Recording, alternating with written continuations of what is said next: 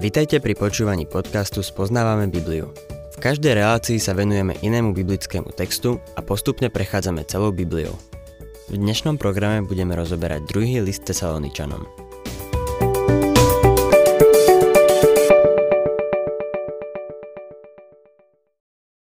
Milí poslucháči, máme pred sebou ďalšiu dôležitú prorockú kapitolu Božieho slova – v prvom Tesaloničanom sa apoštol Pavol venoval prevažne téme vytrhnutia cirkvy, najmä vo 4. kapitole od 13. verša. Súviselo to aj s pánovým dňom, veľkým súžením a Kristovým príchodom v sláve na zem. O tom všetkom čítame v prvom liste Tesaloničanom. V druhom Tesaloničanom v druhej kapitole vidíme dôraz na obdobie veľkého súženia. No takisto tu máme jednu z najkrajších kapitol týkajúcich sa vytrhnutia cirkvy. Druhý Tesaloničanom, prvá kapitola, 10. verš. To bude v ten deň, keď príde, aby bol oslávený vo svojich svetých a obdivovaný všetkými, ktorí uverili, pretože aj vy ste uverili nášmu svedectvu. Tento verš hovorí o jeho príchode na zem. A keď príde, vytrhne cirkev zo zeme veriaci, živí i mŕtvi, budú uchvátení v oblakoch hore v ústrety pánovi. Pôjdu tam, kde im pán pripravil miesto. Pán Ježiš povedal, vezmem vás k sebe. Vtedy začne na svete veľké súženie. Na konci toho obdobia príde Kristus v sláve, aby súdil zem. Pri vytrhnutí cirkvy nebude ešte súd. Pri vytrhnutí vôbec nebude súdiť zem. Z 1. Tesaloničanom 4. kapitoly je to dosť jasné. A je to jasné aj z Jana 14. kapitoly. Myslím si, že to môžeme vyčítať aj z posolstiev cirkvám v zjavení Jána. Vtedy nepríde na zem, aby ju súdil, ale až na konci veľkého súženia. Prejdeme teda k druhej kapitole a budem čítať prvý verš. Pokiaľ ide o príchod nášho pána Ježiša Krista, okolo ktorého budeme zhromaždení, prosíme vás, bratia. Okolo ktorého budeme zhromaždení. To je vytrhnutie. To ešte nie je súd. Druhý verš. Nedajte sa tak rýchlo vyviesť z miery a zastrašiť nejakým duchom ani slovom, ani listom, údajne naším, ako by už bol nastal pánov deň. Pánov deň sa nevzťahuje na cirkev. Po vytrhnutí skončí Kristov deň alebo období milosti a začne pánov deň. Pánov deň je téma, ktorá sa často spomína v starej zmluve. Vytrhnutie sa na rozdiel od toho nespomína. Pánov deň začína v noci. Joel píše, že je to deň tmy a temnoty, nie svetla. Bude to súd. Začne nocou, ako vlastne každý židovský deň. V Genesis 1. kapitole v 5. verši sa píše – bol večer, bolo ráno, prvý deň. Pavol píše Nedajte sa tak rýchlo vyviesť z miery a zastrašiť nejakým duchom ani slovom, ani listom, údajne naším. Zdá sa, že niekto rozširoval údajný Pavlov list alebo slova, že pánov deň už nastal. Je zaujímavé, že vždy sa nájdu nejakí super zbožní veriaci, ktorí si myslia, že majú informácie priamo od pána. Nemajú pocit, že by mali študovať Božie slovo. Majú predstavu, že všetky informácie dostávajú priamo cez sny, vízie alebo zvláštne zjavenia. Milí poslucháči, priznávam, že je oveľa jednoduchšie si zatelefonovať, ako ísť do školy alebo si zobrať Bibliu a študovať ju. Ale s Bohom si nezatelefonujeme. V tesalonickom zbore teda kolovali informácie, ktoré boli niečo ako zvláštne zjavenie. Niečo, o čom im brat Pavol neporozprával. Fámy, ktoré sa medzi nimi šírili, hovorili o tom, že pánov deň už nastal. To spôsobilo medzi tesalonickými veriacimi problém a môžeme vidieť prečo. Boli vystavení prenasledovaniu. Keďže zažívali ťažkosti, bolo ľahké povedať, toto je veľké súženie. Už nastal pánov deň. Pánov deň je technický termín, ktorý označuje obdobie od začiatku veľkého súženia až po koniec tisícročného kráľovstva. Joel ho podrobnejšie opisuje v druhej kapitole a Peter ho citoval v deň letníc. Jeho poslucháči vedeli, že príde deň, keď Boh vyleje svojho ducha. Ale ten deň, o ktorom vedeli, bol pánov deň.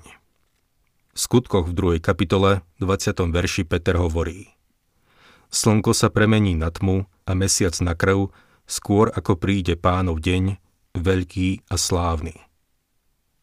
To sa samozrejme na letnice neudialo. Počas Kristovho ukryžovania nastalo zemetrasenie a tma, ale na letnice nič také nebolo. Z neba sa len strhol hukot, ako keď sa ženie prudký vietor a na prítomných sa ukázali akoby ohnivé jazyky. Nebol to vietor, len to znelo ako prudký vietor. Všetci sa rútili do chrámu, aby videli, čo sa stalo. Peter tu hovorí, že deň letníc je len podobný pánovmu dňu, ktorý Joel opísal. Podľa vás sú títo ľudia opití? Nie sú. Sú naplnení Duchom Svetým. Na základe Joelovho proroctva vtedejší ortodoxní Židia verili, že príde deň, keď Boh vyleje svojho ducha na všetkých ľudí. Ale na lednice nebol vyliatý na všetkých. Pánov deň ešte len príde. Peter sa odvoláva na pánov deň aj vo svojej druhej epištole. Tam v 3. kapitole v 10. verši píše – Pánov deň príde ako zlodej. V prvom Tesaloničanom v 5. kapitole sme videli, že keď pán príde po svoju cirkev, nepríde ako zlodej v noci. Cirkev má bdieť a očakávať ho. Naopak, prispatý svet bude zaskočený, keď príde ako zlodej v noci. Peter ďalej píše. Vtedy sa nebesia s rachotom pominú, živly sa rozplynú v ohni a zem i jej diela budú súdené. Znovu, toto sa na letnice neudialo. Ďalší text písma, z ktorého je zrejme, že pánov deň sa netýka cirkvy, je zo zjavenia 6. kapitoly 17. verša. Lebo nadišiel veľký deň ich hnevu. A kto môže obstáť? To nie je cirkev. Cirkev očakáva jeho, osobu, lebo s ním je stotožnená. Čítajme v našom texte ďalej tretí verš. Nech vás nikto nezvedie nejakým spôsobom. Veď najprv musí nastať odpadnutie od Boha a zjaví sa človek neprávosti, syn zatratenia. Nech vás nikto nezvedie nejakým spôsobom. Ak sa nemáme nechať zviesť, tak počúvajme Pavla. Na to, aby prišiel pánov deň, sa musia splniť dve podmienky. Poprvé, Najprv musí nastať odpadnutie od Boha a po druhé zjaví sa človek neprávosti. Najprv musia nastať tieto dve veci a až potom môže začať pánov deň. Ani jedna z týchto dvoch vecí sa ešte nestala. Najprv musí nastať odpadnutie od Boha. Nazdávam sa, že tu ide o viac ako len odpadnutie od Boha, čo je zrejme z hĺbšieho preskúmania gréckého slova, ktoré tu Pavol použil – Odpadnutie od Boha je preklad gréckého slova apostasia a koreň tohto slova znamená odchod, zbavenie alebo odstránenie. Pavol tu píše, že skôr ako príde pánov deň, musí nastať odstránenie. V skutočnosti dôjde k dvom druhom odstránenia. Poprvé, organizovaná cirkev ako inštitúcia odpadne od viery. To je to, čo nazývame odpadnutie od Boha. Potom však bude aj totálne odpadnutie, keď pán príde a to bude až vtedy, keď pravá cirkev bude odstránená. Pán sa opýtal. Lukáš, 18. kapitola, 8. verš. Či syn človeka nájde vieru na zemi, keď príde? Keď hovorí vieru, má na mysli to pravé telo, ktoré tu zostane. Odpoveď na jeho otázku je nie. Nenájde vieru na zemi, keď príde nastane totálne odpadnutie. A to kvôli dvom veciam. Poprvé, organizovaná cirkev odpadne od viery a po druhé, pravá cirkev už bude odstránená z tohto sveta. Už nebude viacej na zemi.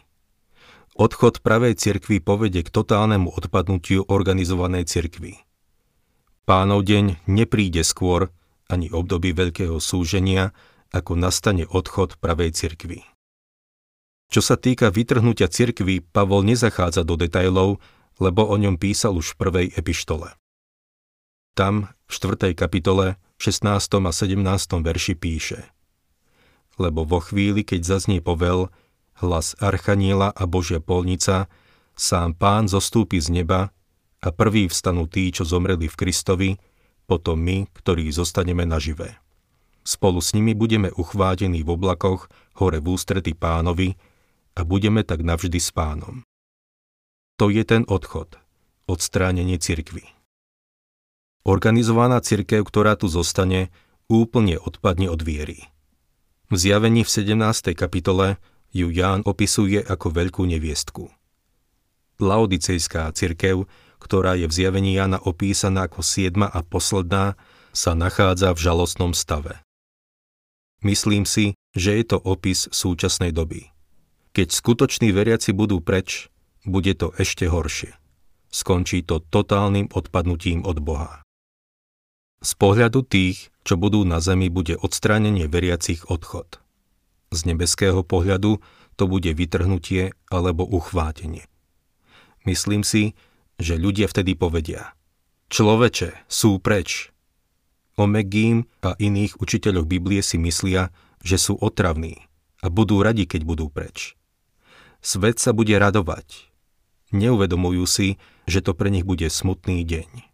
Budú si myslieť, že vstúpia do blaženého milénia, ale nebudú si uvedomovať, že vstúpia do obdobia veľkého súženia, čo bude čas úzkostí, aké svet ešte nikdy nezažil. Pred nejakým časom som s manželkou letel na Floridu. Išli sme na skorý ranný let, aby sme si na letisku mohli dať spolu raňajky. Kúsok od nás vybavovali let na Havajské ostrovy. Bol tam jeden vojak námornej pechoty spolu so svojou krásnou ženou a bábetkom. No vyzerali taký smutný. O pár minút neskôr, keď začal nástup do lietadla, sa postavili. Muž objal svoju ženu i dieťa a plakali. Potom vzal svoju tašku a odišiel k odletovému východu. To je odchod je to apostásia, odstránenie.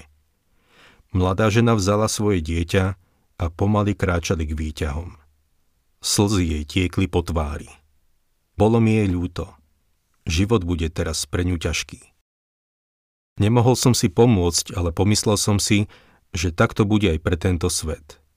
Keď cirkev odíde, veľa ľudí bude mať z toho radosť.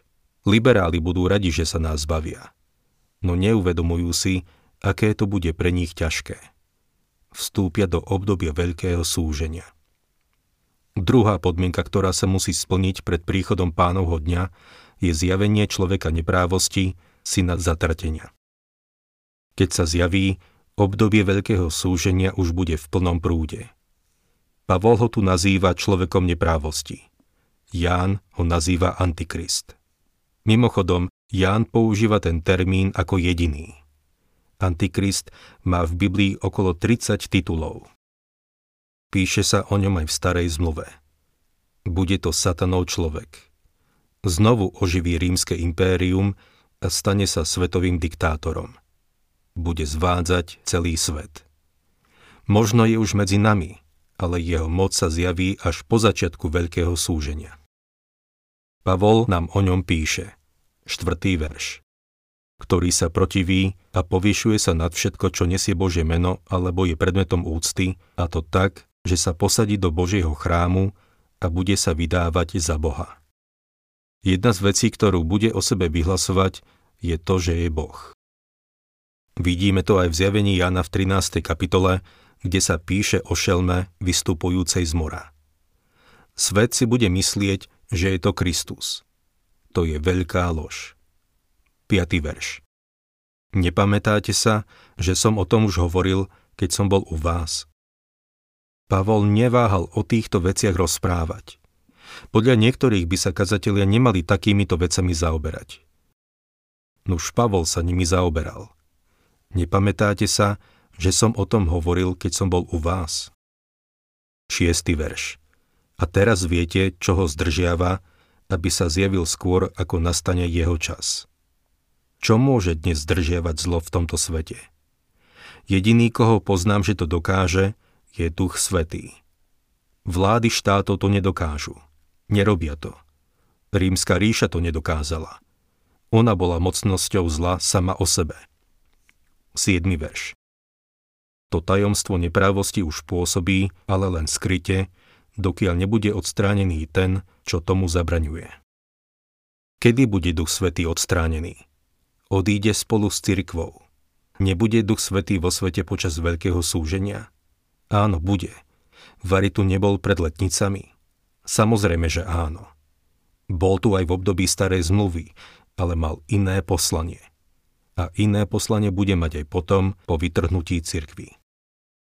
Duch Svety nám dáva pečať na deň vykúpenia a pri príchode nášho pána Ježiša Krista nás zachová neporušených a bez úhony. Inak by sme to nikdy nezvládli. Potom, čo nás odovzdá pánovi Ježišovi, verím, že sa vráti na zem, aby sa znovu ujal svojho poslania. Avšak nebude zdržiavať zlo. Nechá diabla, aby si robil, čo chce. Verte mi, nechcem byť tu na zemi, keď tu diabol bude mať svoj deň.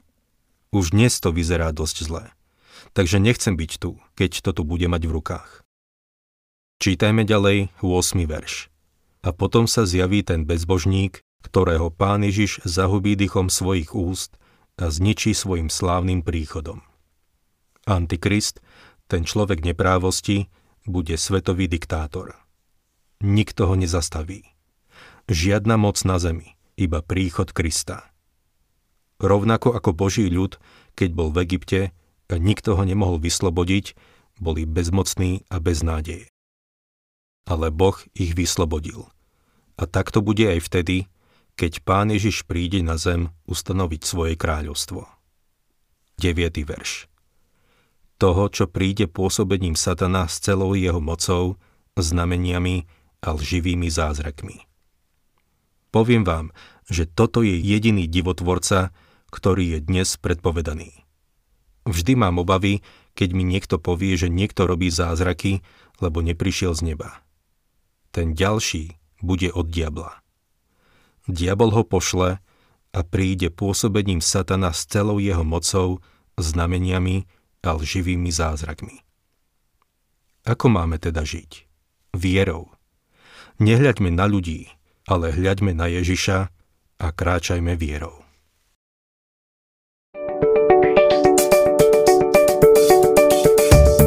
Ak sa vám páči program Spoznávame Bibliu, budeme radi, ak ho odporúčite svojim známym a dáte like, alebo nás začnete sledovať na facebookovej stránke Spoznávame Bibliu. A ak vás niečo oslovilo alebo zaujalo, napíšte nám cez Facebook alebo na adresu spoznávame.bibliu zavinač gmail.com.